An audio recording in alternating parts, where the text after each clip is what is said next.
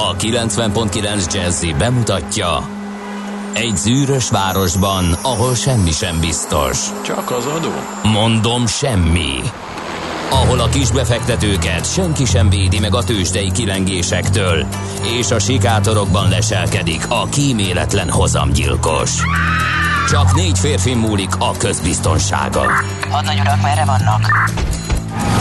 A mindenre elszánt és korrumpálhatatlan alakulat vigyáz a rendre minden reggel.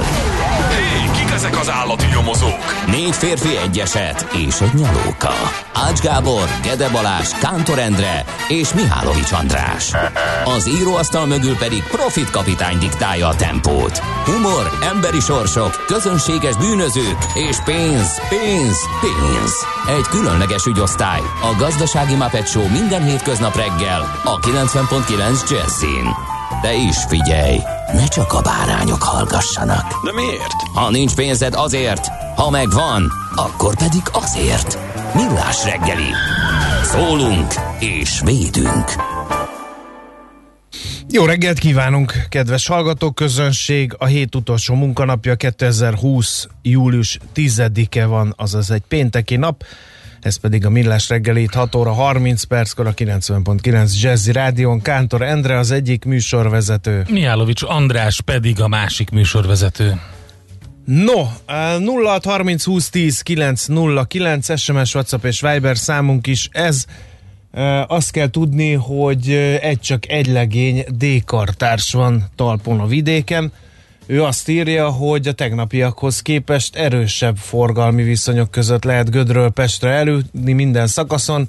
A Szerencs utcai lámpánál kisebb torlódás is tapasztalható már most 25 perc.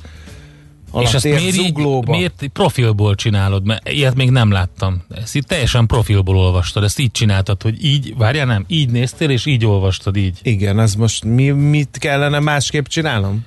Eddig, eddig is így profilból olvastad Igen. fel a... Hát ez fantasztikus, nem tudtam. Nem tudom, hogy ez az előnyösebb profilom, vagy ez, de hogy majd megbeszéljük akkor, hogyha ez az előny, kiszavaz erre a profilomra, és kiszavaz erre a profilomra. Hát ezt a 0630 20 10 909-en lehet leadni ezt a voksot, de alapvetően kénytelenek vagytok megnézni.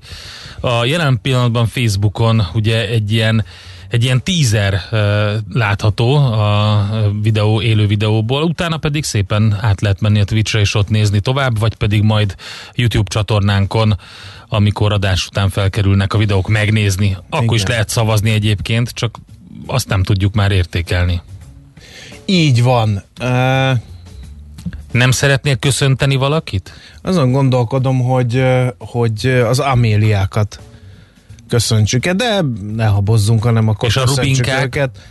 Nevük napja alkalmából, miként az almandákat és a melinákat, valamint a, a rufinákat is. Engem mindig zavarba ejt, hogy júliusban, ha valakinek januára neve, és július 10-én van névnapja, akkor az a, nála az egy teljes ilyen kognitív diszonancia, hogy drága január boldog névnapot? Júliusban. Nem, ez olyan fura, na mindegy. Mert maga az. Van július? Hát hogy ne lenne? Július? Igen, hogy bizony. Lenne? Ő bizony. nekik mikor Augustus. van a névnapjuk? I- igen. Júliusnak és Augusztusnak el, eredetileg, és januárban. Eredetileg ugye róluk van elnevezve igen. két hónap. No, vészjósló nap volt július 10-e a magyar történelemben, ezt kell mondanunk, mert 1521-ben például az utolérhetetlen nevű Piri Mehmed nagyvezér hozzákezd Nándorfehérvár külső falainak lövetéséhez. És 1541-ben, 20 évre rá, első Szulajmán előhada Buda alá ér. Ez úgy látszik, hogy ez a július 10-e ez egy ilyen történelmi ö, dátum volt a törököknél, és akkor a, mindig erre időzítették. Nándorfehérvár is kemény ö, csata volt, aztán utána Buda. Igen, de az nem volt kemény csata. Melyik? A Buda? A Buda. Ja nem, hát, hát az csak egy stratégia volt. Igen, igen mentek az... a turisták körül, és jött a fekete maradtak leves. 150 évig.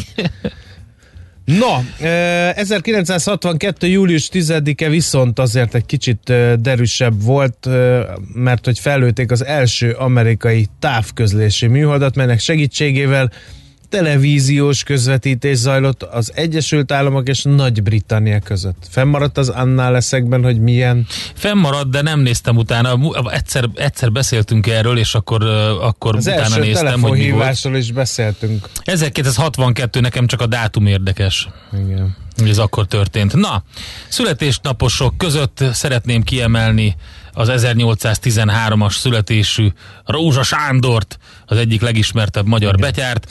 Egyetlen nagy fennmaradt mondása van, amikor azt mondta, szarbó nem lehet ostort fonni, de ha mégis, akkor se tudsz vele pattogtatni. De ez biztos, hogy de nem, ez Nem, ilyen ez egy Orbános. Azt Urbán hittem, legenda, de mégis egy a leg, hittem, legjobb azt a mondását egyike. idézett, ha mindenki úgy tösz, ahogy tönni köl, Semmi. minden úgy lösz, ahogy lönni köl. Na, ezt azt hittem, hogy ez. Igen. Hát nem kisebb alakja a tudománynak Nikola Tesla, mint, Mint Rózsa Rózsa Sándor Sándor a a betyárvilágnak, igen.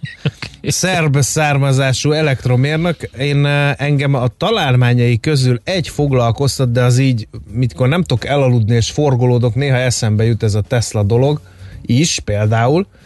Csak nem az elektromos ugye, mikor- autó. Nem, nem, hanem hogy így úgy, ő, ugye a hírek pusztító szerint fegyver? nem, feltalálta azt, hogy hogy lehet vezeték nélkül elektromos áramot A pontból eljuttatni B pontba. Hát, ez nem kell forgolódni. Ez most létezik. De mi?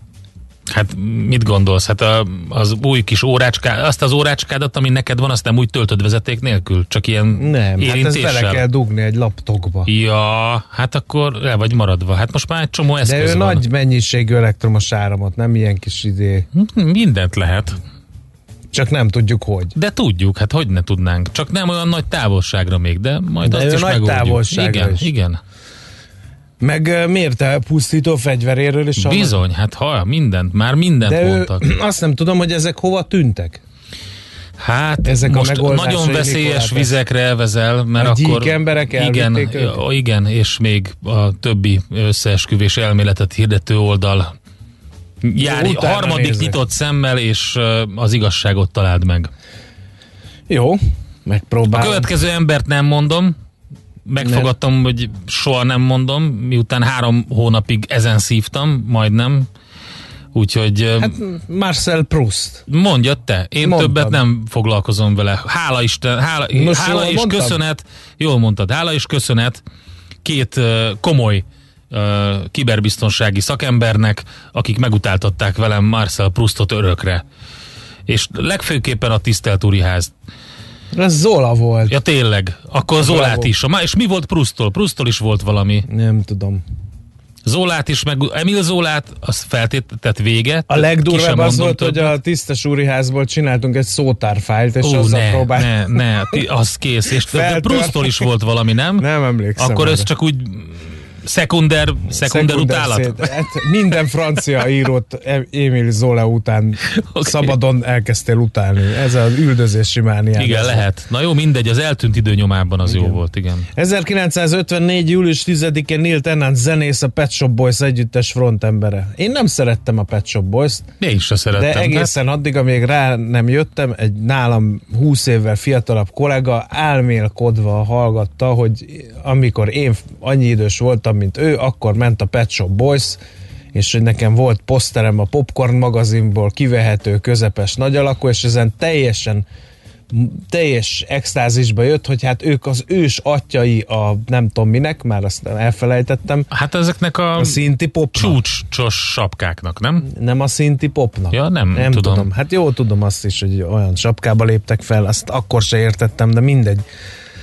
No, szóval Neil Tennant zenész a Pet Shop Boys együttes frontembere, Isten éltesse sokáig. Én azt mondom, is. hogy az én kedvencem a Bahamai Köztársaság. Tehát a, én, én azt gondolom, hogy valójában én a Bahamákra ö, születtem, azt hiszem. Tehát így legalábbis lelkileg én érzek egy rokonságot, Figyelj, hiszen Endre. 1973 Én van, Montanába születtem. van a függetlenség napja, azóta van, 1973 óta, mint én, tehát Te- gyakorlatilag egy idős vagyok a Bahamai köztársasággal, és én azt gondolom, hogy, hogy ezt honorálni fogják azzal, hogy egyszer meghívnak az ismert rádiós szakembert, és azt mondják, hogy Kántor úr itt fog, foglalja már el ezt a tengerparti kis viskót, és ö, itt éldegéljen is, néha adjon egy nyilatkozatot nekünk a Bahamai rádióban, és én azt fogom mondani, hogy na jó, megyek. Igen. Én eh, Montanában, vá- Montanába vágyok, és a jövő héten egy kicsi Montanát rendezünk itt, kérlek szépen az egyik magyar középhegységben. Ne hívjatok, nem lesz tére, nem, hál' Istennek. Viszont láttad-e a Yellowstone című sorozatot? Nem lesz ott erős kamamberszag? Én azon. Lesz ott minden, szerintem, ami, amit te el se tudsz képzelni, és a kedves hallgatók se, és ez maradjon is így, ne képzeljétek el, mert úgy sem lehet. Na, de szóval a Yellowstone sorozat, Nem láttam a sorozatot, de tudom, miről de van szó. Montanának a szép tájait mutatja, tehát én azért vágyom Montanába. Ja, csak a sorozat miatt? Nem, nem csak a sorozat miatt, az Indian Land azért talán az a igazi vadnyugat. Úgy szeretnék egyszer elmenni, csak az dühít, hogy a Egyesült Államok kormánya potenciális bűnözőként kezel, tehát retina, szkenner, új lenyomat, bevándorlási De engedély. ez ne zavarjon téged. Ne, És azt is engem ez- megkérdezik a határon, hogy hogy mit, mit szokott, mi a kedvenc étele, amit a nagymamája szokott készíteni, és akkor hogy rákérdez, tudod, hogy paprikás csirke? És akkor elkezdesz gyanakodni, hogy ha, valami magyar ismerőse van ennek a ennek a vámosnak, és akkor beszélget egy picit veled a Rubik kockáról, uh-huh. meg Budapest. Ja igen, hogy ő is volt Budapesten, és itt ez meg. És uh-huh. akkor rájössz később, hogy van nekik egy ilyen jó kis cheat sheetjük, ahonnan olvasgatja ezeket ki, hogy rájöjjön, hogy te magyar vagy-e valójában, vagy pedig magyarnak adod ki magad. Nem, de mi van akkor, ha rossz választatsz? Nem mi a tudom. kedvenc étel a paprikát siker? Nem, a pieszkavica. És akkor letartóztatnak, vagy mi? Nem a savarma. Igen. Nem azt akartam mondani. A töltött káposztát a kék, akartam. A kék, nem a barna. I- igen, is, ismerek. Na, uh, valamit még akartam. Na mindegy, mert közben kiment a fejemből.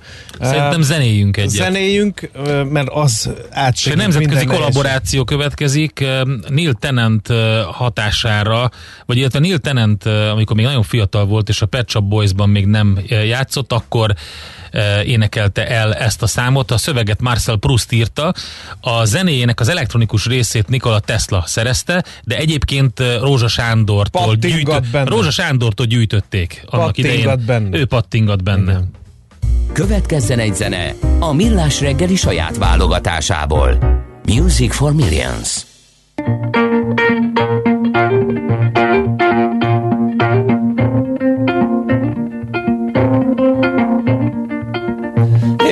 time I go back home, brushing leaves off of the stone. From the grave I see up the hill, same old tree stand there still. And it's a little bit sweet, it's a little bit bitter.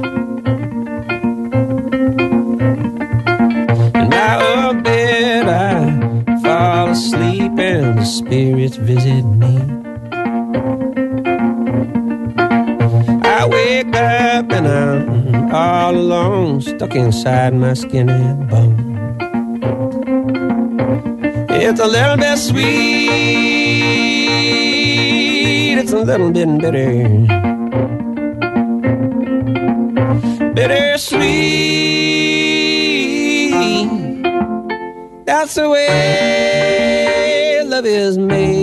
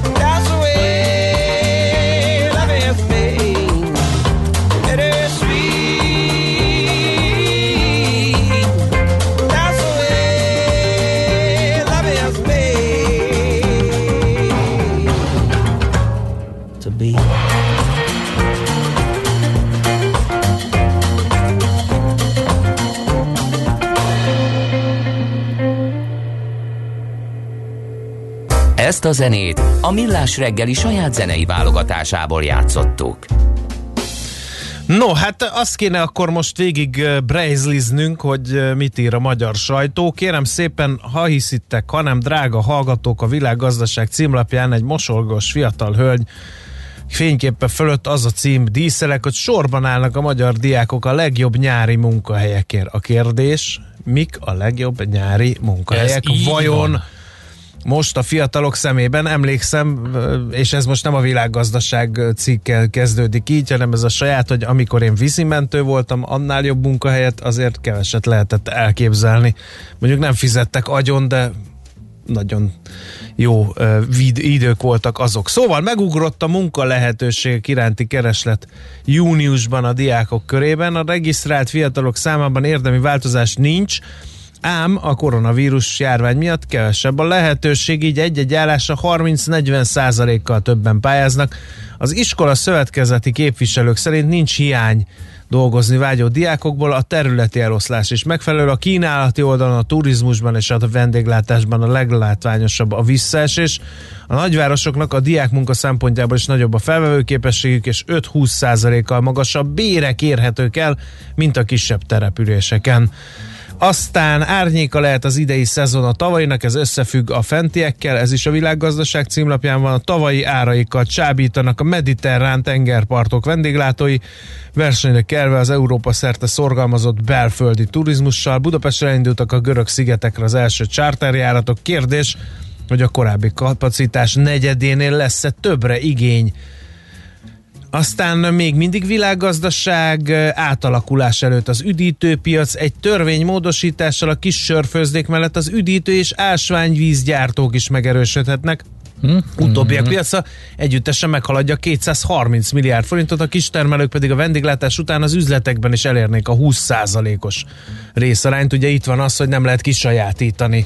Hát kérlek szépen jó, helyeket. hogy ezt mondtad, mert a napi.hu mai cikke pont erről szól, vezető cikke, ahol vagy ahogy nyereséges lett a piac, rögtön variál a kormány, írja a napi.hu. Az összes nagy magyarországi sörgyár nyereségessé vált tavaly. A kézműves sörök forradalmára végül rátelepültek a multinacionális hátterű az, cégek. A piac új átszabása... IPA, apa, Stout, így Red van. Ale, minden, Minden. van most már nagygyártók. Én azt gondolom, hogy, De nem, nem, nincs ezzel baj. Semmi nem? baj nincs És vele. az az igazság, hogy egész jó, jók a találatok is, tehát nem, Figyelj, én azt gondolom, nem hogy... kívánok márkáknak reklámot csinálni, de ittam egy-két nagyüzemi ö, sörfőzdétől olyan Figyelj, itókát, ami teljesen... Nincsen, nem hogy gond nincs vele, hanem ez egy nagyon jó folyamat volt. Nem lehet összehasonlítani egy kis kézműves sörfőzde főzetével ezeket öm, minőségben, de emellett nagyon klassz, hogy bárhol elérhetően kaphatsz ö, olyan söröket, amiket eddig még nem kóstoltál, ö, vagy olyan típusú söröket, amiket ö, egyébként nem lehetett eddig venni. Uh-huh. Tehát, hogy, me, hogy jutottunk el idáig az elmúlt 20 évben, ugye volt a kukoricasör, azzal kezdtük, és akkor gyakorlatilag odáig jutottunk, hogy most már itt, itt i- ilyen szinten folyik a versengés. Szerintem ez egy nagy lépés Abszolút. az emberiségnek. Szóval, Nekünk mindenképpen. Nekünk mindenképpen. Szóval azt mondja, hogy a hazai sörpiac a legutolsó számítások szerint még zsugorodott is 2019-ben az egy évvel korábbi szinthez képest, de utána e, indult be egy jó kis e, emelkedés, és azt mondja, hogy e, sörárak az elmúlt öt évben, 2016-ban egy világos sör azt mondja, hogy 190 forint volt, 2020-ban 220, minőségi sör pedig 217-ről 251 forintra emelkedett, és hát szépen összehasonlítja a napi.hu cikke, hogy a nagy multik mit csinálnak, illetve ez a sörszabályozás a kormány részéről micsoda. Na, van-e még más is? Mi az, hogy? Kérlek szépen a Magyar Nemzet címoldalán ugye ő, elég jó információik vannak kormány közeli helyekről. Azt írják, hogy szigoríthatnak a járványügyi szabályokon, bár Magyarországon csökken a koronavírus fertőzések esetszáma, a környező országok többségére ez nem igaz, ezért nem zárható ki, hogy az operatív törcs tanácsára szigorításokat vezetnek be már a következő napokban. Eh, Gulyás Gergely, a miniszterelnökséget vezető miniszter szerint a határok nyitva vannak, itthon biztonságosabb. Rámutatott arra is, hogy több országban aggasztó a helyzet. Horvátország mellett Szlovéniát, Szerbiát, Szlovákiát és Ausztriát is említette. eh, Gulyás Gergely, aztán eh, hát egy kicsit megint minden szentnek maga felé hajlik a keze. Alapon a miniszterelnök urat idézném, de csak egyetlen mondat erejéig a Magyar Nemzet címoldaláról. A gazda a magyar férfi arhetípusa. Ennyi. Uh-huh. Köszönöm szépen, uh-huh. miniszterelnök Igen. úr.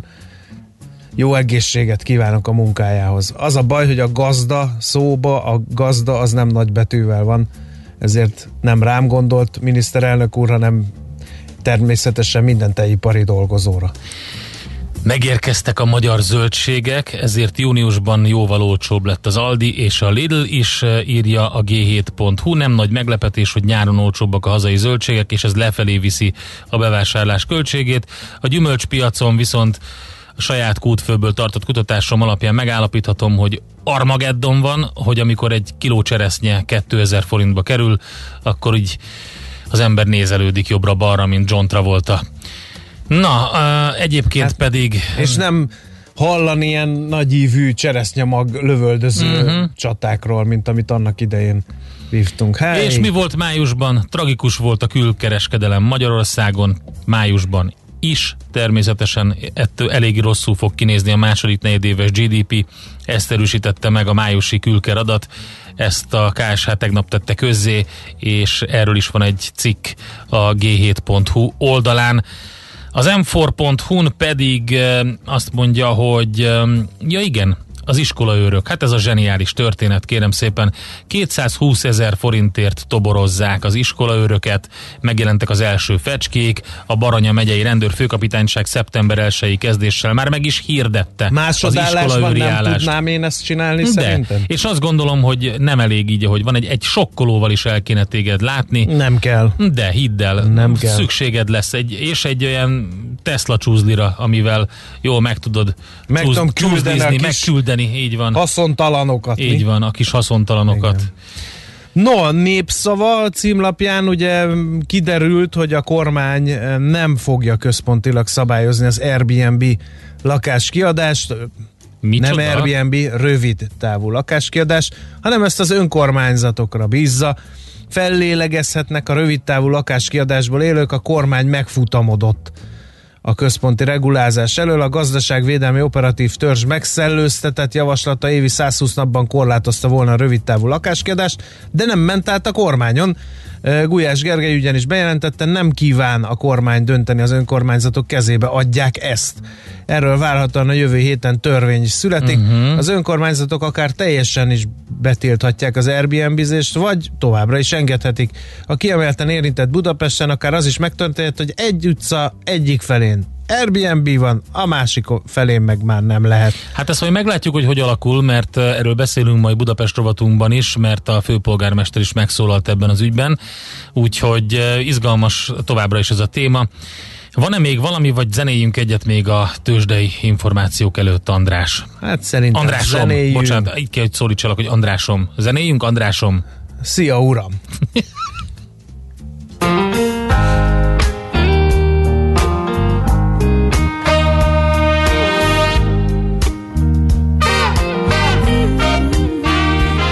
When it's not always raining, there'll be days like this. When there's no one complaining, there'll be days like this. Everything falls into place like the flick of a switch. Well, my mama told me There'll be days like this when you don't need to worry.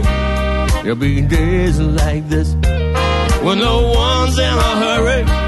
There'll be days like this when you don't get betrayed by that old Judas kiss.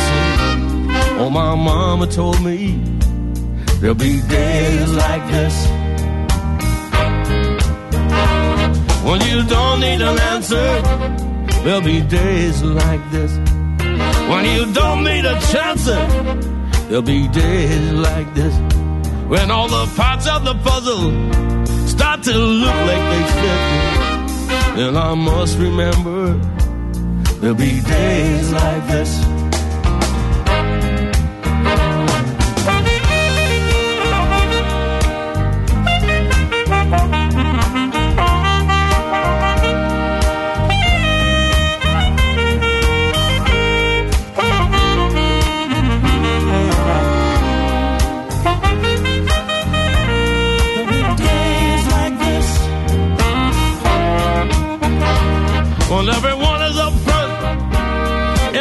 Playing tricks. When you don't have no freeloaders out to get their kicks.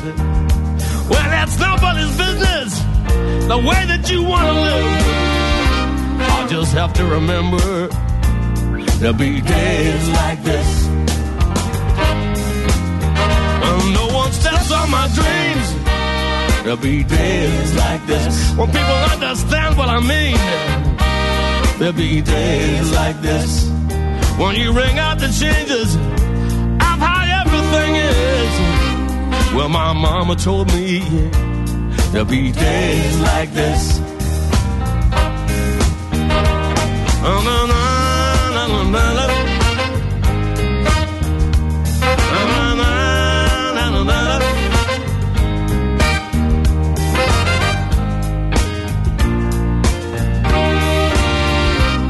Oh, my mama told me there'll be days like this. Oh, my mama told me there'll be days like this. Oh, my mama told me there'll be days like this. Oh, my mama told me there'll be days like this. Hol zárt? Hol nyit? Mi a sztori? Mit mutat a csárt? Piacok, árfolyamok, forgalom a világ vezető parketjein és Budapesten. Tősdei helyzetkép következik. No, hát lássuk, mi lett a vége a budapesti kereskedésnek. Ugye azt mondtuk, hogy nagyon alacsony volt a forgalom a nyitásban, onnan indultunk, és aztán hát nem is tudtuk, hogy miből, mit lehet ebből majd kikeverni. Hát azt lehetett, hogy 4 os mínusz jött össze, 35.780 pontig esett vissza a BUX. A vezető papírok közül csak a Telekom drágult 0,9%-kal. Nagyobbat esett az OTP 10.810 forintig, az 1%-nak felel meg, 3 kal esett a Richter részvények ára 6675 forinton állt meg végül, és egy kemény forintot olcsóbbodott a MOL, 1865 forintig ment vissza az árfolyama. Nagyon, olyan nagyon-nagyon markáns mozgások nem voltak azért a, a kisebb papírok árfolyamában sem. Nézzük azért, hogy nagy forgalomban, vagy viszonylag értelmezhető forgalomban mi történt. A Graphisoft Parknak volt egy 1,9%-os plusza, ami ilyen értelmezhető forgalomban esett vissza, és hát mondom, egyáltalán értelmezhető üzletek az OTP, a Richter, a MOL és a Magyar Telekom Ja, még a Forage-t ide kéne sorolni, most veszem észre itt a forgalmi adatokat böngésze. Ott volt még értelmezhető forgalom, de csak 2,1%-os mínusz és 619 forintos záróár, úgyhogy szerintem lapozzuk ezen a Hát hát derűs egy- pénteki napon át a külföldi piacokra. Egy igazi állatorvosi ló az amerikai tőzsde, vagy mondhatjuk azt, hogy tipikusan mutatja azt, hogy mi történik mostanában, hiszen új csúcson a Nasdaq 0,5%-os plusszal, és a tech részvények vitték az egész kereskedést, az Apple-on is jól, jól látszik, hogy ugye nemrég beszéltünk róla, vagy beszélgettünk róla, hogy mikor üti meg majd a 300 dolláros szintet, hát most már ez a 0,3 kal 382 dolláron van, tehát most már 400 dolláros szintek ostromlása kezdődött meg az Apple-nél. A Google és a Microsoft is majdnem 1 ot erősödött, a Google 1518 dolláros részvényárfolyamon van majd a Teslahoz is eljutunk, csak ja, az, bocs. hogy rekordon, tehát a Nasdaq, tehát csúcson ezzel a 10.547 eh, ponttal, miközben a Dow Jones 1,4%-os mínuszban, az S&P is fél százalékos mínuszban. És ez a vegyes zárás úgy alakult ki, hogy egyrészt előjöttek megint a járvány iránti, vagy a járvány miatt érzett félelmek, ezen kívül pedig például olyan cégek, ahol, amelyek a a Dow Jones-ban komolyabb részt vagy nagy szerepet vállalnak, a Walgreens 9%-ot esett, miután ugye negyedéves eredményeket közölt és bejelentette, hogy felfüggeszti a saját részvényvásárlási programját, és gyenge negyedéves eredmények jöttek ki, de közben olyan légitársaságok és hajózási cégek is rosszul szerepeltek, mint a Delta, United, az American Airlines, több mint 4%-ot esett a Carnival, és 4%-ot, meg a Royal Caribbean pedig 5%-ot, úgyhogy ilyen utazási cégek is nagyon rosszul jártak, úgyhogy nem egy, nem egy szívderítő látvány az amerikai kereskedés, tényleg gyakorlatilag csak a tech papírokat veszik, illetve nem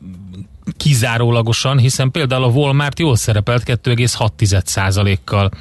Um, a, az európai tőzsdék is ezt a mínuszt hozták, Londonban elég nagy, 1,7%-os, Frankfurtban egy kicsi fél százalékos mínusz volt, uh, és az ázsiai tőzsdék is ilyen fél és egy százalék körüli mínuszban zártak. Tőzsdei helyzetkép hangzott el a Millás reggeliben. Na hát jön Schmidt Andi, a legfrissebb hírekkel, Igen. információkkal. A hallgatóknak egy pergő tüzet indítunk gyorsan? Na, indítsunk. Azt mondja, hogy Fergábor, persze, júliusban voltak a csaták a törökök ellen, akkor értek ide. Igen, de hogyha korábban indulnak, akkor... De mind a kétszer? Igen. 20 éves távlatból. Nem, ez a, a hadviselésnek meg, ugye meg kellett várnia mm-hmm. még ugye a fű kisarjad annyira, hogy a lovaknak lehessen enni adni. Értem. Ez ugye Na igen, március, április. Elmagyarázom én neked ezt egyszer. Egy jó majd. magyarázat. Aztán um, szép jó reggelt, ma csodás jó kedvetek van, kirúgjátok a ház oldalát. Hát hallottál volna tegnap bennünket. A legfontosabb hírt Igen. elfejtettem elmondani. Na, gyorsan. Azonosították a Holdon talált furcsa zöld anyagot.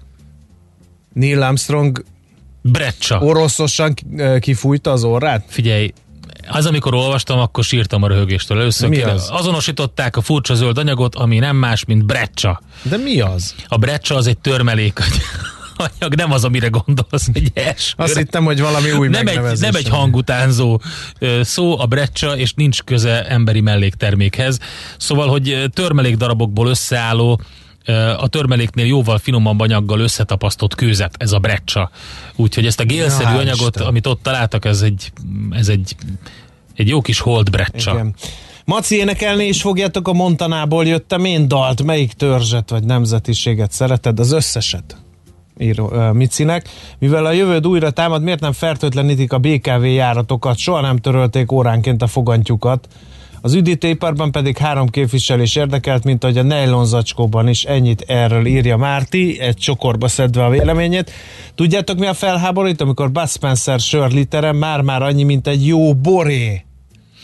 Hát a közműves minőséget hát, azt meg kell fizetni, nincs mese. Ezt, ezt, ezt, ezt mondjuk ebben van egy kis csúsztatás, mondjuk úgy, mert hogy a jó bor mit jelent? Tehát ez jó egy... bornak az, aminek nem kell cégér. Aminek nem kell cégér? Igen. Jó, jó reggelt, mirások. Ja, ez közlekedés ír, ezt most nem pattintanám itt el. Élő rádióadásban azon tanakodni, hogyan lehetséges elektromagnetikus energiát nagy távolságra sugározni, azért az kemény. Én rájöttem, hogy hogy lehet, mert hogy Schmidt, Schmidt Andi képes erre. Figyeljétek csak meg, hogy a hangjával nagy távolságokra képes mindenféle energiákat sugározni. Műsorunkban termék megjelenítést hallhattak. A lakosság nagy része heveny mobilózisban szenved. A statisztikák szerint egyre terjednek az okostelefonok. A magyarok 70%-a már ilyet használ. Mobilózis. A millás reggeli mobilos rovata heti dózisokban hallható minden szerdán 3.49-től. Hogy le nem erőj. A rovat támogatója a Bravofon Kft. A mobil nagyker. Hírek a 90.9 Jazzin. Továbbra is enyhe a járvány Magyarországon. Újabb lazítások jönnek Angliában. Zavartalan nyári idő lesz a mai napon, jelenleg Budapesten 20-21 fokot mérünk, de délután akár 34 fok is lehet. Jó reggelt kívánok a mikrofonnál, Schmidt Andi. Bár Magyarországon a fertőzés visszaszorult, aggasztó adatokról érkeznek hírek a környező országokból, ezért továbbra is komolyan kell venni a járványügyi készültséget, mondta a miniszterelnökséget vezető miniszter a kormányinfón. Gulyás Gergely közölte, a kormány folyamatosan tájékozódik a helyzetről, és ha az operatív törzs azt javasolja, szigorúbb intézkedések sem zárhatók ki. Itthon közben tíz újabb koronavírus fertőzöttet azonosítottak, és meghalt két idős krónikus beteg, ezzel 591-re nőtt az elhunytak száma. Jelenleg 742 aktív fertőzött van Magyarországon. Romániában ismét rekord mértékben emelkedett a koronavírusos fertőzöttek száma. Egy nap alatt több mint 600 új esetet regisztráltak. Így összesen már csak nem 31 ezeren betegedtek meg, a halálos áldozatok száma pedig 1834. A járvány június óta fokozatosan erősödik, miután enyhíteni kezdtek a korlátozásokon. A hatóságok egyelőre nem vonták vissza az eddigi lazításokat, de a tervezett könnyítésekkel még várnak. Angliában fokozatosan újra nyithatnak a járvány miatt március óta zárva tartó szabadtéri színpadok, edzőtermek, uszodák és szépségszalonok. Szombattól látogathatók a szabadtéri uszodák, valamint a zenei tánc és színi előadások is. A zárt térben működő edzőtermek, uszodák és egyéb sportlétesítmények két héttel később nyithatnak ki. Nagy-Britanniában 289 ezer fertőzöttet regisztráltak, és csak nem 45 ezeren haltak meg a kórban. Jövőre is megmaradhat a 15 ezer forintos PIN kód nélküli kártyás vásárlási limit.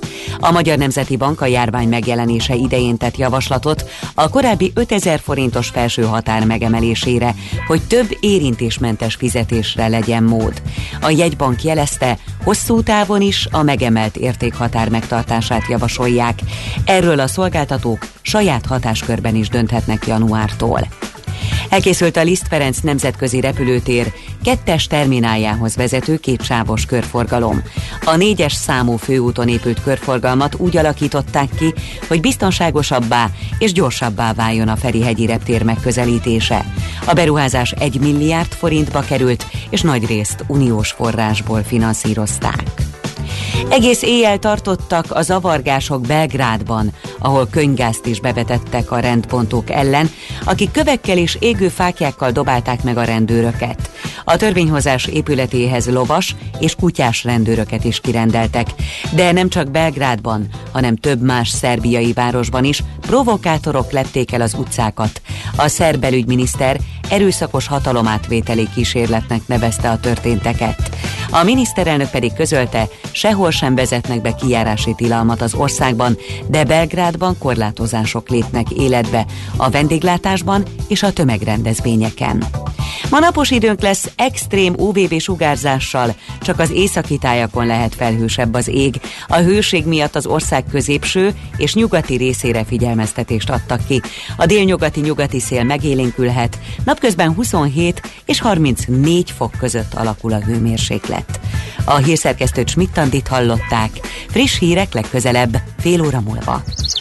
Az időjárás jelentés támogatója a Software van Hungary Kft. A felhőszolgáltatások szakértője. Software van. Felhőben jobb. Budapest legfrissebb közlekedési hírei a 90.9 Jazzin a City Taxi Dispécsejétől. Jó reggelt kívánok a kedves hallgatóknak! A hét utolsó munkanapján így reggel a szokásos tempóban lehet autózni, a forgalom még nem jelentős, torlódás még nem alakult ki, ez alól kivétel talán az M3-as bevezető szakasz, ahol már összesűrűsödött a kocsisor, lassító tényezőről nem tudunk, és balesetet sem láttak a kollégák. Köszönöm szépen a figyelmüket, további jó utat kívánok! A hírek után már is folytatódik a millás reggeli, itt a 90.9 jazz Következő műsorunkban termék megjelenítést hallhatnak.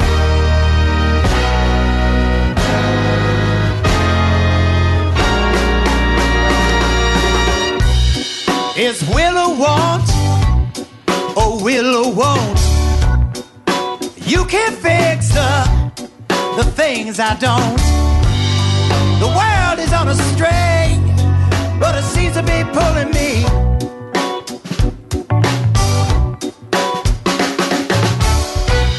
Well, it's kind of right, or the right kind. Should I keep the the things I've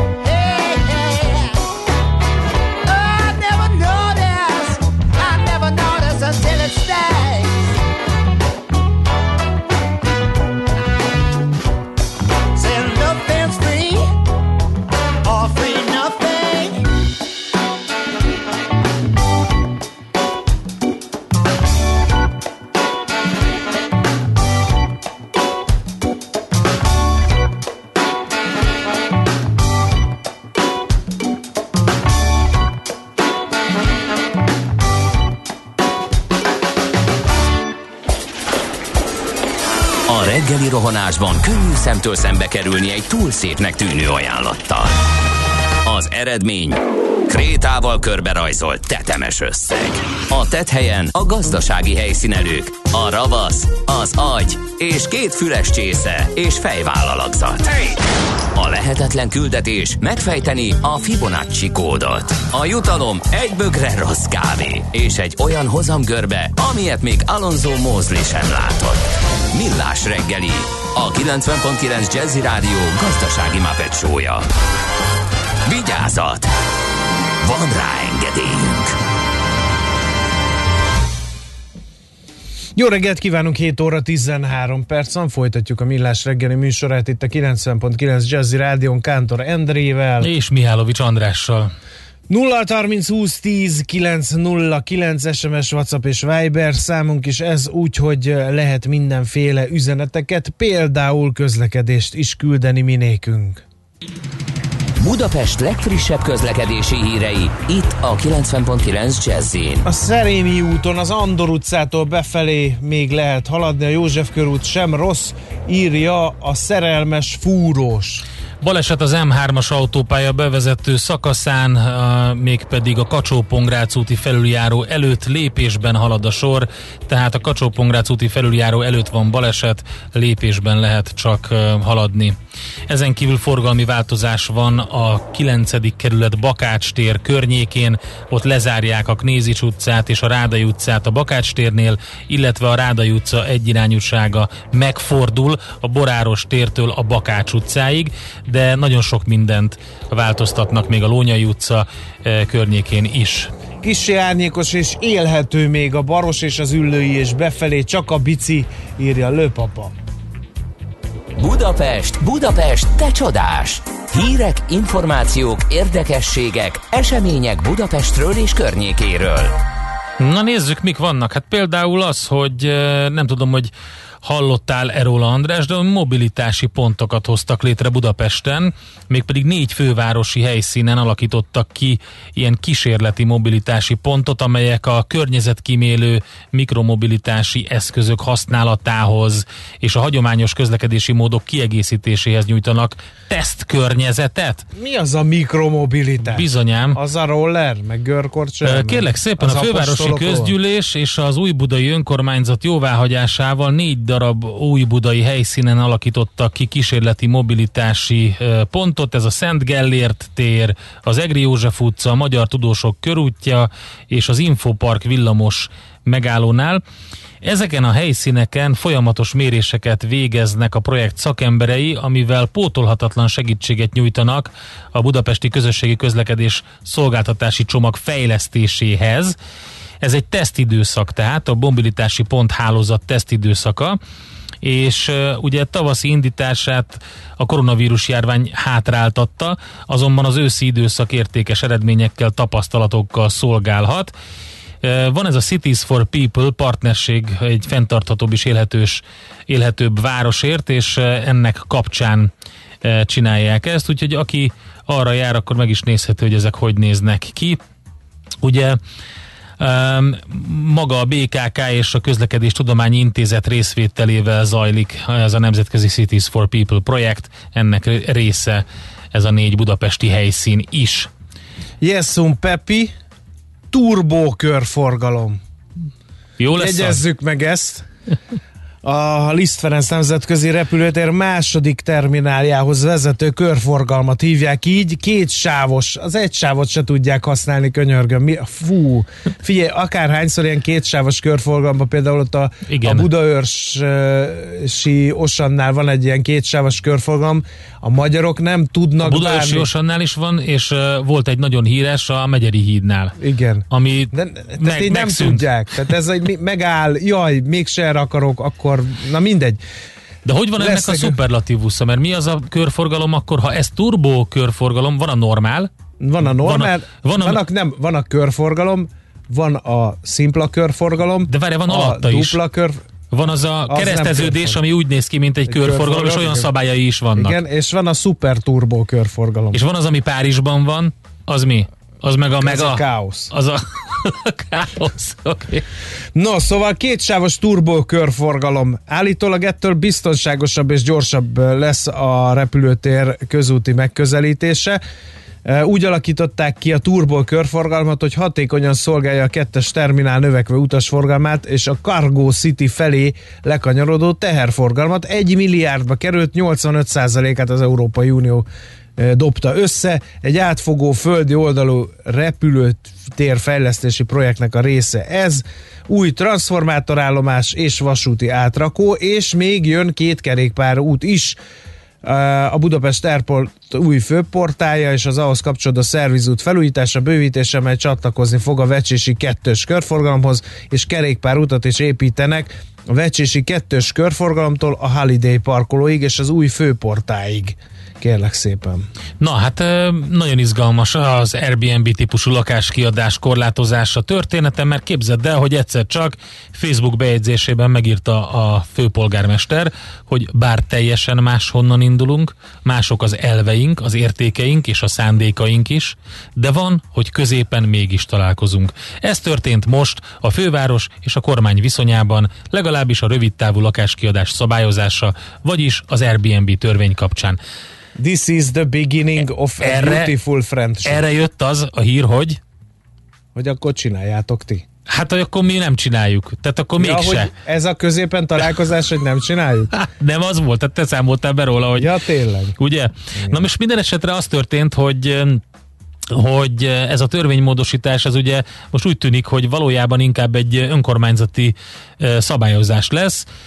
Minden esetre karácsony szerint Budapest világrekorddel volt az ingatlanárak növekedésében, elszabadultak az albérletárak is. Már egy középosztálybeli család számára is megfizethetetlen az albérlet a belső kerületben, valamint súlyos problémája Budapestnek is a lakhatási szegénység, amikor a közös háztartásban élők jövedelmének jelentős részét elviszi a lakhatás költsége.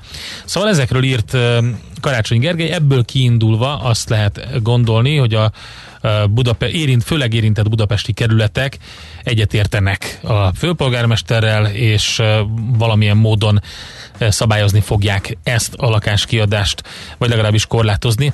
Hát erről beszélünk majd a következő rovatunkban is. Endre, Mondjad. körforgalmi áttekintést kaptunk. Az építős blog írja, hogy az utóbbi években egyre több helyen találkozhatunk körforgalmakkal. Kezdetben jellemző egysávos kialakítás után megjelentek a többsávosok, és terjednek a körforgalomnak látszó csomópontok. Az elnevezések terén azonban zavar Na, tapasztalható. mondom én. Koncentrikus körforgalmak, uh-huh. aztán spirális és turbó körforgalmak is vannak, kérlek szépen, mi meg itt viccelődünk. A spirális körforgalmak esetén a körpályán nem lehet körbejárva megfordulni sávváltás nélkül, akkor célszerű használni, a főirány forgalma nagyobb. Uh-huh. E, aztán mi van itt? A a turbó körforgalmak esetén a forgalmi irányok átvezetése a körpályán sávváltás nélkül történik. Kettő vagy több sáv is lehet a körpályán. A körforgalomba történő belépés előtt ki kell választani a kilépési iránynak megfelelő sávot, mert a körpályán belül nem lehet másik sávba átsorolni. Az átvágások és előzési lehetőségek megszüntetése miatt így biztonságosabban lehet a belső sávban is haladni. 40%-kal csökken a konfliktus helyzetek kialakulása a turbó körforgalomban. Oké. Okay. Köszönjük szépen, gyorsan megyünk tovább, mert eh, meg kell beszélnünk a lakáspiacra való hatását ennek a szabályozásnak, ami most egyelőre kétséges, hogy milyen formában történik majd, de az biztos, hogy napi renden van. Van hamburger csomópont is. Na tessék. Azt én, jaj ne, ez most már megint eltévedtél, most megszivatott a kedves hallgató. Az, Nem, ez nem, az valami cikkben 18 van. pluszos Hamburger. tartalom. Az egy 18 pluszos tartalom, András. Hamburger csomópont, értsd meg. Na mindegy. Nekünk a Gellért hegy a Himalája. A Millás reggeli fővárossal és környékével foglalkozó robata hangzott el.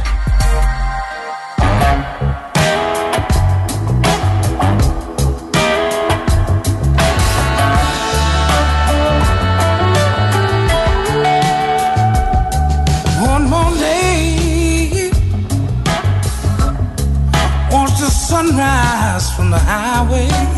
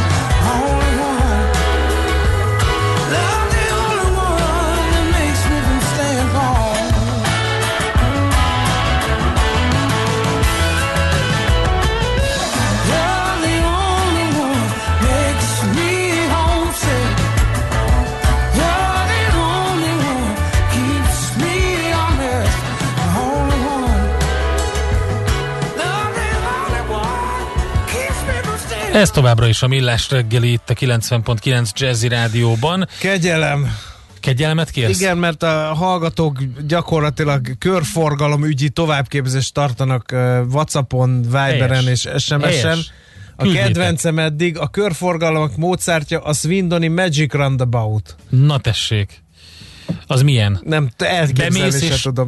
nem ugyanott jössz nem, ki, nem ahogy- tudsz igen, kijönni, vagy ha ennyi. kijössz, akkor így utána még egy órát kell arra szállni, hogy félreálljál, és betájold magad, hogy merre tovább. Na, eh, átalakítja az Airbnb szigorítás a lakáspiacot. Ugye most még kérdés, hogy milyen típusú szigorítás lesz, önkormányzati hatáskörű vagy nem, de minden esetre beszéljünk arról, hogy mi történik a lakáspiacsal, mert most ez a fókusza a beszélgetésnek. A Dunahouse eh, Holding marketing és PR vezetője Benedikt Károly van itt velünk a vonalban. Szervusz, jó reggelt! Jó reggelt kívánok, üdvözlöm a hallgatókat. Hát azt azért szögezzük le a beszélgetés elején, hogy még nagy a tanácstalanság. Ugye kiderült, hogy a gazdaságvédelme operatív törzs azt mondta, hogy akkor 120 napban maximálják az Airbnb ehhez hasonló rövid távú lakáskiadást, aztán a kormány azt mondta, hogy ezt majd az önkormányzatok elintézik ezt a szabályozást, tehát eh, nem tudom, minimum bizonytalanság érzékelhető ebben a témában, ez azért nem nagyon szokott kedvezni, ha valaki lakást vesz, mert hát ugye az meg egy hosszú távú befektetés. Igen, ezt, ezt jól érzed. Már a mostani lakástulajdonosok is, akik e, ilyenből próbáltak hasznot szerezni, a kockás füzet előtt ülnek és számolgatnak, hogy milyen szenáriók lehetnek itt a szabályozást követően, amiről ugye senki nem tud még részleteket, mert amennyiben az önkormányzatok eltérhetnek ettől az alapszabálytól, akár hosszabb, akár rövidebb időre, teljes mértékben átírhatja majd a végső döntést. Akik pedig most szeretnének a belvárosban lakást venni, azok, azok is bizonytalanságban vannak, hogy, hogy érdemes befektetni, milyen típusú lakást vegyenek, és hogy mikor tegyék ezt meg. Kicsit uh, nagy a bizonytalanság, és ráadásul ehhez kapcsolódik, hogy jelenleg sem uh, megy a rövid távú lakáskiadás 100 fokon, hogyha ha nagyon durván Egész a finoman fogalmazol, igen. Finom, igen. Ha a turisták uh, még mindig nincsenek uh, Budapesten olyan számban, ami, ami régen volt, és a diákok sem, a külföldi diákok sem jelentkeztek még a, a piacon, ami a, akár a rövid távú, akár a hosszú távú piacot befolyásolhatja. Hát a be, hogyha ilyen, be, ha, ha ilyen bizonytalanság van, ahogy mondod, és több irányból, akkor ilyenkor kivárás, nem? Ez szokott történni? Egyértelműen, főleg azért, mert hogyha megnézzük a befektetői kört a belvárosban, javarészt azért nem hitelből vásárolták ezeket a lakásokat, tehát nincsen egy állandó hozamkényszerük, hogy ráadásul most még hitelmoratórium is van, tehát aki hitelből vásárolta, még annak is van egy nagyon kis ideje, hogy, hogy átszámolja és megnézze a lehetőségeket, de akinek ö, rendes készpénzes befektetése volt ez a lakás, javarészt kivárnak és nézik, hogy hogyan tudják hasznosítani majd ezt a lakást.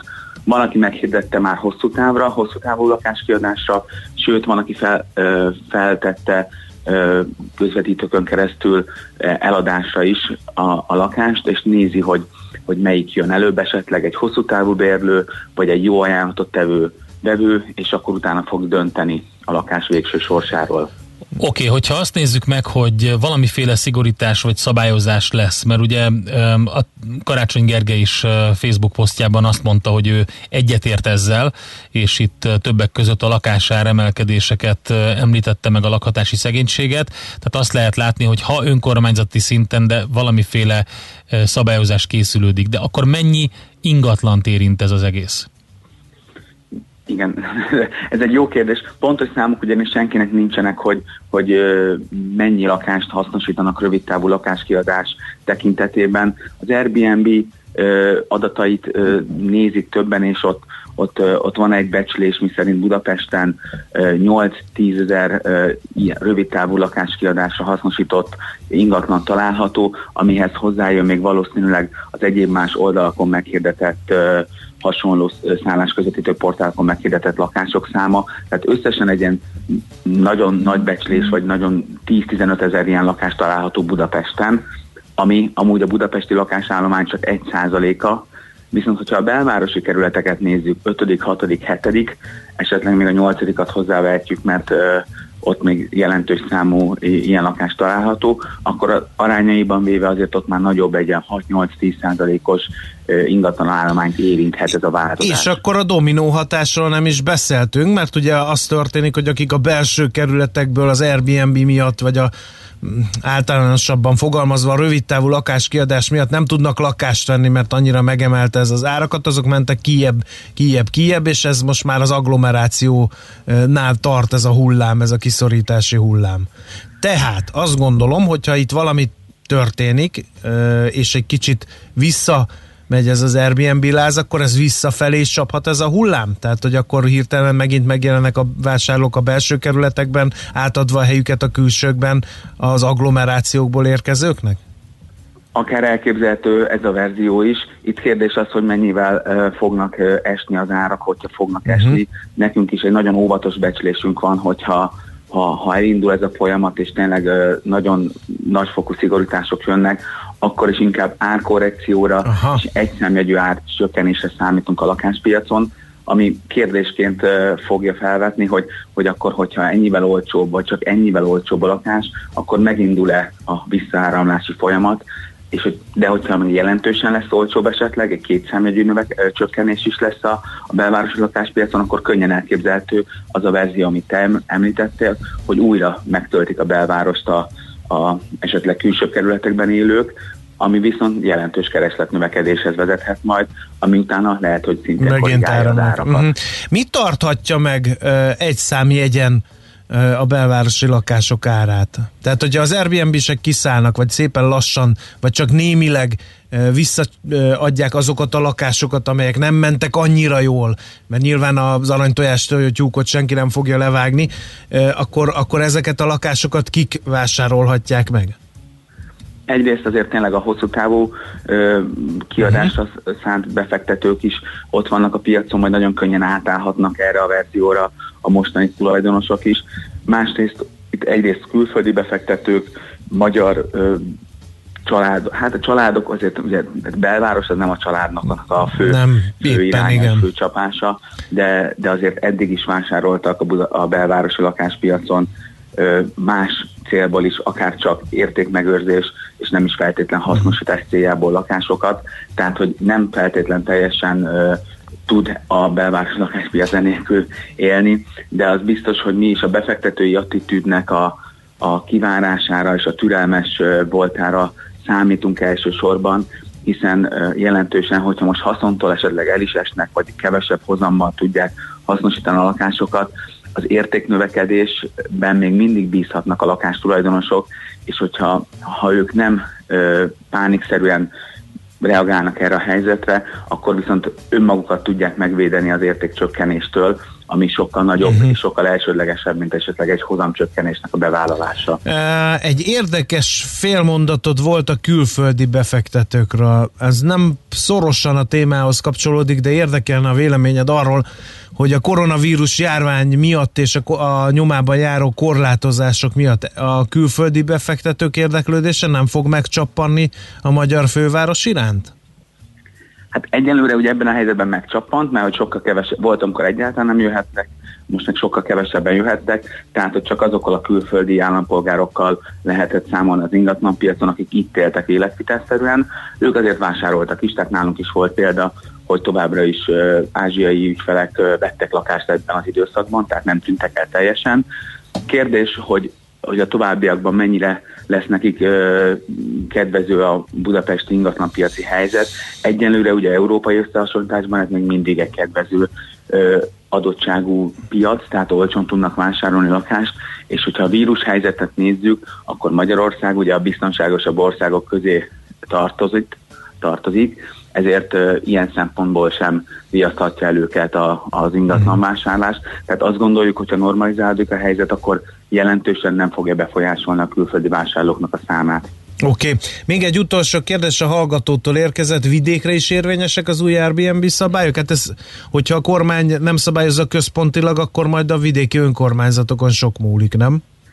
Igen, igen, igen, de, de tény is való, hogy, hogy vidéken még kisebb számban érinti az ingatlanpiacot, de egyenlőre itt már csak a részletszabályokat kell megvárni, mert akkor lehet utána számolni, dönteni. A vidékiekről egyenlőre mi nem hallottunk külön szigorítás vagy, vagy másfajta módot, itt a, itt a kormányzati döntés értelmében kell majd ezt újra vizsgálni. Jó. Hát meg talán vidéken nem is jelentett ez akkora a feszültséget a, a bérlők és lakásvásárlók meg a turisták között, mint a fővárosnak a belső kerületeiben. Hát ez főleg. attól függ, hogy melyik város uh, számít, mert a nagyvárosoknál Debrecen például uh, lehet, hogy, uh, hogy Hát de ott most számíthatunk ugye leállt valamire. a BMW Mhm. gyár, lehet, hogy ott is egy kicsit később Vagy. Kecskemét. Igen, igen. Inkább a balatoni régióban Ja, volt még Balaton. olyan, ami, Mhm. ami, ami rövid távú lakáskiadással hasznosították, akár külföldiek, de például ezen a piacon a magyarok is jelen vannak, hiszen hogyha nagyobb portálokon megnézzük, egy-két napra is lehet találni a Balatonon lakást,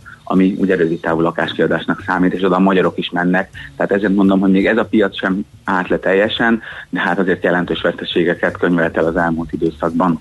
Jól van, oké, köszönjük szépen az infókat, jó munkát, szép napot nektek! Köszönöm nektek is. Szia! Sziasztok. Benedikt Károlyjal beszélgettünk, a Duna House Holding marketing és PR vezetőjével az Airbnb korlátozás, szigorítás lakáspiacra gyakorolt hatásáról. Most jön Schmidt Andi a legfrissebb hírekkel, információkkal, utána jövünk mi 0630 2010 909, várunk üzeneteket, ezek között fogunk egy párat majd kiemelni, vagy ezek közül, aztán utána értékpercek rovatunkban devizapiaci infók jönnek, úgyhogy eh, aki eh, euróforint, eurodollár árfolyam várakozásokra kíváncsi, eh, az figyeljen majd utána. Műsorunkban termék megjelenítést hallhattak. Rövid hírek a 90.9 Jazzin. Allergia elleni orsprében találtak koronavírus fertőzés kezelésére alkalmas hatóanyagot pécsi és osztrák kutatók. Jakab Ferenc, a Pécsi Tudományegyetem virológiai kutatócsoportjának vezetője hangsúlyozta, a szer nem mint megelőző vakcina, hanem a már kialakult megbetegedés kezelésére ígéretes. Bár Magyarországon a fertőzés visszaszorult, aggasztó adatokról érkeznek hírek a környező országokból. Ezért itthon is komolyan kell venni a járványügyi készültséget, mondta Gulyás Gergely miniszterelnökséget vezető miniszter a kormányinfón. Szlovákiában is folyamatosan emelkedik az újonnan diagnosztizált fertőzöttek száma. Szerdán több mint fél száz új beteget regisztráltak. Az adatokra Igor Matovics szlovák miniszterelnök úgy reagált, az esetek száma túl sok ahhoz, hogy csak az emberek felelősség tudatára számítsanak. Szlovákiában több mint 1850 embernél mutatták ki a vírust, a betegségben pedig 28-an haltak meg. Egész éjjel tartottak a zavargások Belgrádban, ahol könygázt is bevetettek a rendpontok ellen, akik kövekkel és égő fákjákkal dobálták meg a rendőröket. A törvényhozás épületéhez lovas és kutyás rendőröket is kirendeltek. De nem csak Belgrádban, hanem több más szerbiai városban is provokátorok lepték el az utcákat.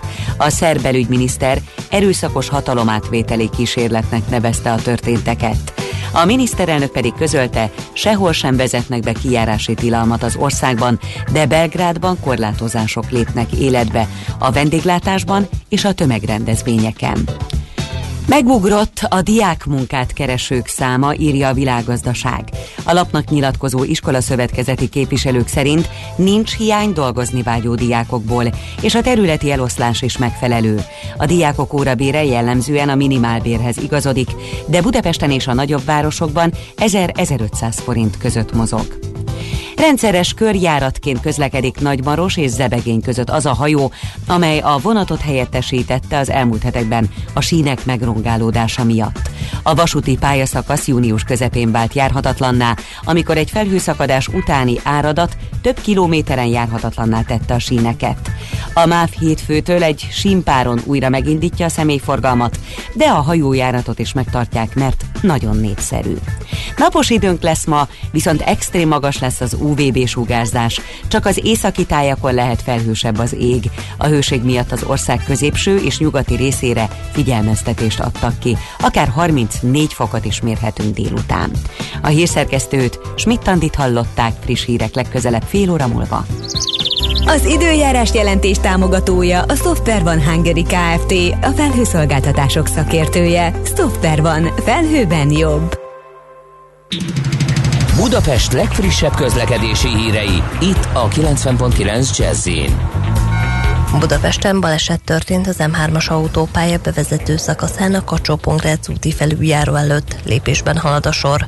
Akadozik az előrejutás a Hegyalja úton az Erzsébet híd felé, az Erzsébet hídon Pestre, a Rákóczi úton a Barostértől a Blahalújza térig, a Bajcsi Zsilinszki úton és az Andrási úton befelé a közös csomópont előtt.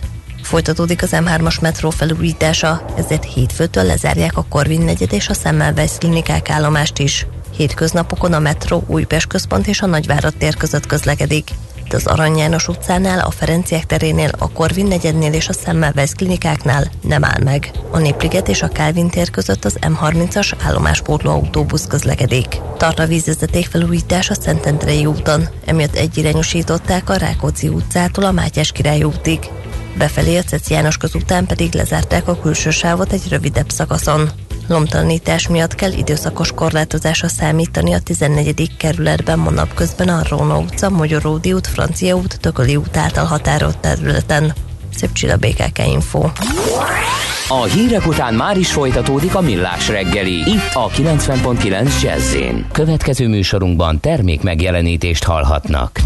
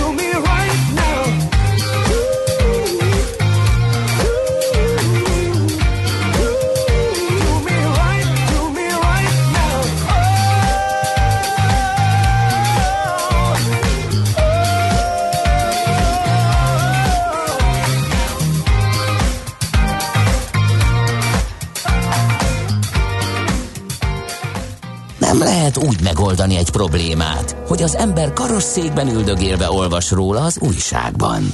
Millás reggeli. Ez biztos a jazzy, vagy mi ez a zene, kérdezi a hallgató, ez a, mi is volt? Do Me ez, a- Right? ez a. Vintage Trouble nevű Vintage kiváló Trouble. kis banda, és igen, biztos, mert a Millás reggeli zenei válogatásába 2019-be bekerült felvételek, azok elhangoznak itt nálunk. 2020-ban bekerült felvételek pedig zenei szignál elválasztóval, és majd ezek később 2020 végén bekerülnek a 2020-as playlistbe, ami felkerül a Spotify-ra, és utána ezek is bekerülnek a normál adásmenetbe. Ez egy ilyen dolog. Igen. Én egy breakinggel tudok ehhez hozzájárulni, ha zeneileg nem is, mert hogy a gazdasági versenyhivatal 892 millió forint bírságot szabott ki az alza.hu webáruház üzemeltetőjére és cseh anyavállalatára a Black Friday akciók tisztességtelen reklámozásával Az finomka, kapcsolatban. finomka. Mennyi pontosan? 892 millió forint, az cheap. Mi volt az, a tisztességtelen benne? Azt mondja, hogy... Az a kis zöld, izé? Az, aki ilyen fejhangon, zöld brecsa? üveghangon visítozott. Azt mondja, a hirdetésekben megjelent 80% vagy azt meghaladó kedvezmény kizárólag olyan termékekre vonatkozott, amelyek nem a reklámkampányban képszerűen bemutatott árucikkek voltak. Leginkább elektronikai és háztartási gépek jelentek meg, még kiemelkedő kedvezménye például focilabdát lehetett vásárolni. Tehát ki volt rakva a lapos tévé, Mhm. uh-huh. 80% de a 80 nem a lapos tévére vonatkozott, hanem a focilabdára. Igen, Érted? Vagy ezt nem szeretem. a kampányok során ténylegesen 10-20 termék volt elérhető 80% vagy a fölötti kedvezménnyel. A GVA gyakorlata szerint az akciós termékeknek 10%-ára kell vonatkozni a kedvezménynek. Uh-huh. Az az a kedvező kínálata egy messze az elvárt érték alatt maradt, ami különösen aránytalan ahhoz képest, hogy a honlapon 80 ezer termék volt elérhető. Hát figyelj, ezt nagyon ö, jó, hogy figyeli egyébként a GVH, ö, és természetesen a legundorítóbb ö, ilyen módi az, amikor látsz egy fotót, tehát ugye az összeomlás mindenkinek eszébe jut a Maga film. szerint A- ez a hamburger úgy néz ki, mint az ott a háta mögött a Ez a képen. klasszikus. Ezen egyébként én mindig elmélázom. Hát ez borzasztó.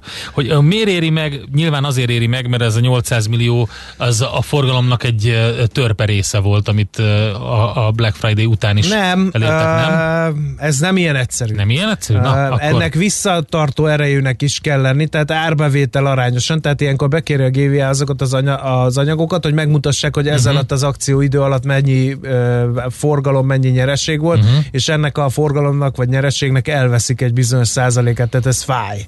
Okay. Tehát ne, ez nem ilyen egyszerű, hogy hát figyelj, átverem a fogyasztókat, keresek egy milliárdot, abból befizettek 800 milliót bírságnak, és még mindig beljebb vagyok. Tehát, hogy ez, ez nem ilyen egyszerű, erre azért figyelnek. Na, hallgatói ötletbörze, a, azt írja a hallgató, hogy a győri négysávos lámpás körforgalom überelhetetlen, az a super turbo körforgalom. Egészen elképesztő, hogy mit készítjük a műsort, van benne minden, ami szemszájnak ingere, de a hallgatóknak beakad valami, ma reggel éppen a körforgalom, De és nagyon jó, olyan ezt szintű ismeret cunami ömlik ránk a csatornáinkon, hogy csak lesni tudok. A turbo körforgalom nagyon jó, ha terelőszigetekkel irányítják az autókat, írja például egy hallgató ehhez a témához kapcsolódva. Aztán Márti Dörög, ha a saját lakásom kiadása, az kinek mi köze van?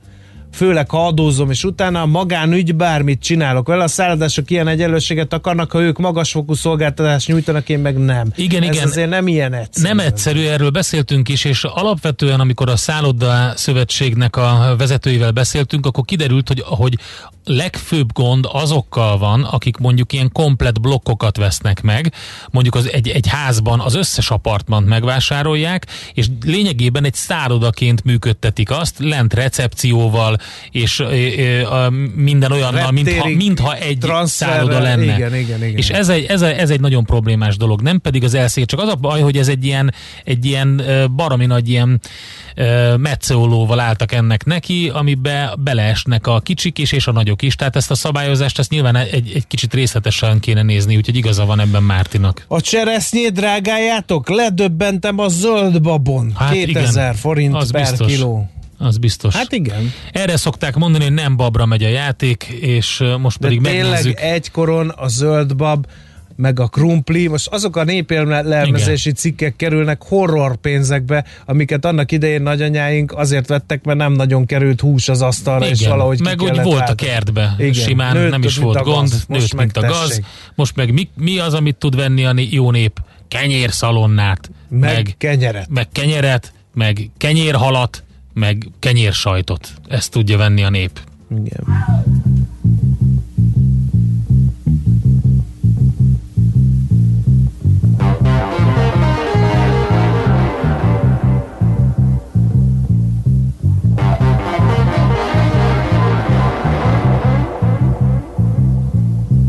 People moving out, people moving in. Why? Because of the color of their skin. Run, run, can't hide. An eye for an eye, a tooth for a tooth. Vote for me, and I'll set you on, brother, on. Well, the only person talking about love, brother, is the preacher. And it seems nobody's interested in learning but the teacher.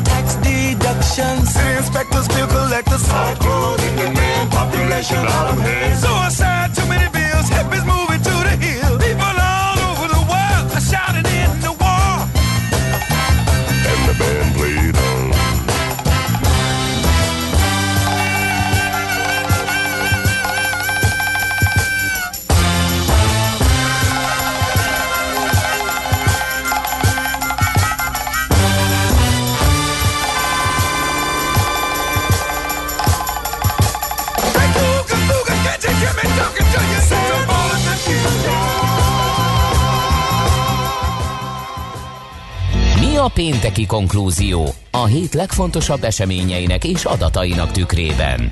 Zárjuk a pozikat és pihenjünk rá a hétvégére. Milyen események hatnak a piacra a hétfői nyitásban?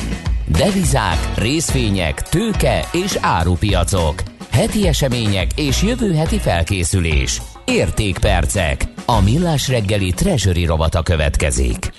Hát bizonyám van egy csomó devizapiaci info, amit uh, mindenképpen amivel mindenképpen foglalkozni kell. Ebben segít nekünk az OTP Global Markets osztály vezetője Imrei János. Jó reggelt, szervusz! Jó reggelt kívánok, köszönöm Hát- a hallgatókat. Euróforint, azt hiszem, hogy ez volt a hét makrogazdasági esemény, mert voltak heti adatok úgy, mint az infláció, ami meglepő volt, a költségvetési hiány megint csak meglepő volt, úgyhogy ezek hogy hatottak a forint árfolyamára? Valóban ezek voltak a legfontosabb ö, ö, hírek vagy események, de egy picit azt gondolom, hogy ö, visszalépnék még a hétfői napra. Ugye mindig, amikor beszélgetünk, akkor ö, több alkalommal mindig ugye meg szoktuk említeni ezt a hétfői úgynevezett devizacsere vagy FX swap tendert, ami azt gondolom, hogy azért, azért érdemel említést, mert itt most már a harmadik hete egymás után megtörtént az, hogy egy ö, a meghirdetett árai, illetve az elfogadott mennyiségek alapján ha nem is azt mondom meglepte a piacot, de próbál következetesen a korábban elmondottakhoz cselekedni. Tehát itt a Virág Barnabás, ugye a, a jegybank új elnöke ö, többször hangsúlyozta, hogy az FX swap aukciók jelentősége csökkenni fog, és ilyen értelemben ugye ezeknek a swap aukciók elmaradása ugye hitelességet adhat az ő, ő mondandójának. Én azt gondolom, ez azért fontos, és azért érdemes ezekről mindig beszélni, mert ezek ez az eszköz azért a forint a rövid oldali kamatlábaknak adhat mindig egy stabilitást, illetve azzal, hogy a jegybank szabályozza a rövid oldali kamatlábakat, másrészt a forintnak a stabilitását is tudja ö, a jegybank, jegybank ezzel, hogy hogy mondjam, picit finom hangolni rövid távon. Aztán, hogy ez egy erősebb sok esetén ez elegendő lesz, ugye ez a, a ennek a állomány leépítésének a sebessége, azt majd meg fogjuk látni. De ahogy említetted, ugye a héten volt egy inflációs adat, ez 2,9% lett itt a, a fő szám, vagy a headline, ahogy ezt mondani szoktuk. Én azt gondolom, hogy a, be, a túlságosan nagy meglepetést, ugye ez nem okozott, és nem igazán lepte meg a piaci szereplőket, tehát e körül szórodtak azért a várakozások. Itt én azt gondolom, hogy a, a, akár a jegybanknak ugye a minicébe, ami, vagy a jegyzőkönyvéből megjelent az elmúlt ö, napokban, a, hasonlóan a piaci szereplők között az évnek a hátralévő részébe várunk egy ö, folyamatos dezinflációs hatást és egy ö, árindex csökkenést, a 3% környéke alatt fog stabilizálódni valahol majd ugye a, a, az év vége felé. Ami esetleg ezt egy picit majd megváltoztathatja, az, hogyha, de és ennek a pályának, ennek a forgatókönyvnek az esélye azért azt gondolom, hogy elég csekély, az az, hogyha az eurozónának a, a gazdasági visszapattanása lendületszerzés esetleg az erősebb le, lenne, mint ahogy azt jelen pillanatban gondoljuk, akkor ugye ennek a, a, az eurozón dezinflációs hatása az eltűnhet esetleg, és az módosíthatja az inflációs pályát, de mondtam, mint ahogy mondtam, ennek azért csekélyebb a valószínűsége, és a kérdés az, hogy egy ilyen ilyen környezetben a jegybank hogy reagálna, hogy lépne mondjuk a, a kamatok ö, terén, akkor annak ismét lehet esetleg a forintra negatív hatása. Uh-huh. Jó, akkor figyeljük ezeket a változásokat, de hát aztán mm, volt egy csomó minden még, nem csak a forinttal kapcsolatban, hanem a nagy nemzetközi deviza párokkal, eurodollárral például. Igen, érdekesen, izgalmasan alakul azt gondolom az elmúlt hetekben a, a, az euró-dollár keresztárfolyam, és önmagában, hogy a dollár árfolyam nem csak az euróhoz, hanem a többi devizához, vagy akár, hogyha az aranyhoz nézzük.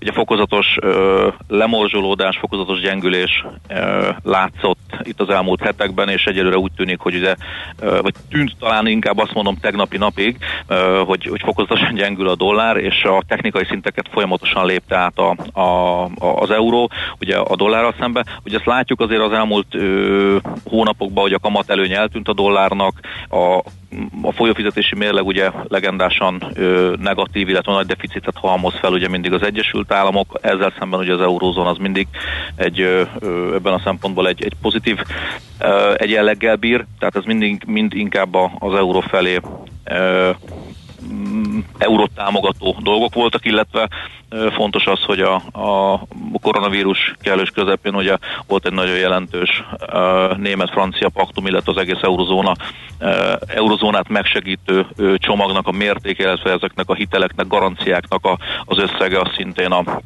a kilábalást segítette, ami, ami jótékonyan hatott az euró árfolyamára.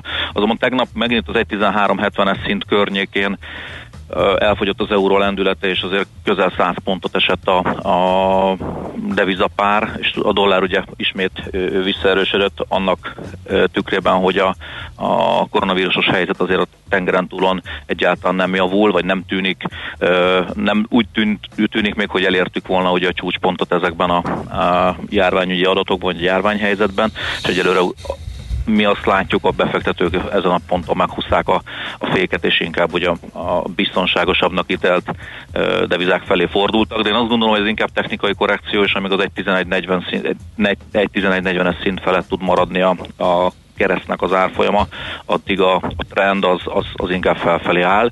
Itt uh, az 1.14.90 lehet a, a, az a kritikus szint, amit a az eurónak át kellene, hogy lépjen, vagy a fölött kellene, hogy zárjon a, a, az árfolyam, hogy további tartósabb és markánsabb euróerősödést lássunk.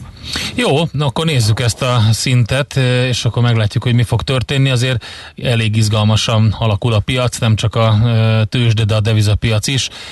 Gondolom azért vannak olyan függvényei ennek az egésznek, amik kicsit rejtve maradnak. Például itt az olajár ingadozás is az egyik, ugye most megint volt egy gyengülés, úgyhogy várjuk ezt, hogy mi történik az eurodollárral is.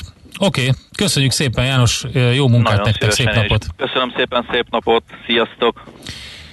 Imre Jánossal beszéltünk az OTP Global Markets osztályvezetőjével, és uh, szerintem zárjuk is a blokkot, mert uh, jövünk vissza 8 óra után uh, Schmidt-Andi híreit követően, mégpedig egy izgalmas beszélgetéssel, hogyan változott a hazai startupok élete a pandémia alatt, ezt fogjuk majd megvitatni.